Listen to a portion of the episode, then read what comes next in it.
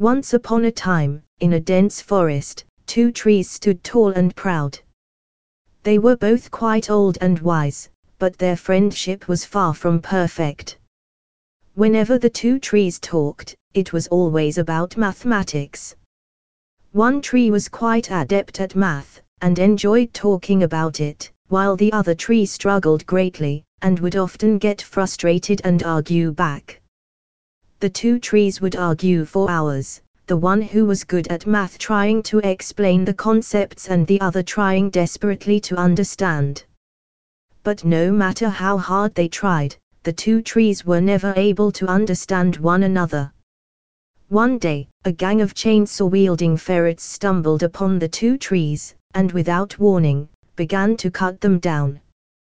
The two trees were helpless as the ferrets quickly chopped them down, until one of the trees was reduced to nothing but a pile of twigs and branches. The surviving tree was devastated at what had happened, and felt immense guilt for having argued with the other tree.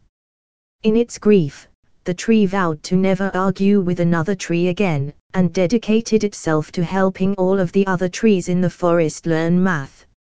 Years later, when the surviving tree had grown old and wise, it was said that the forest was filled with trees who were experts in mathematics.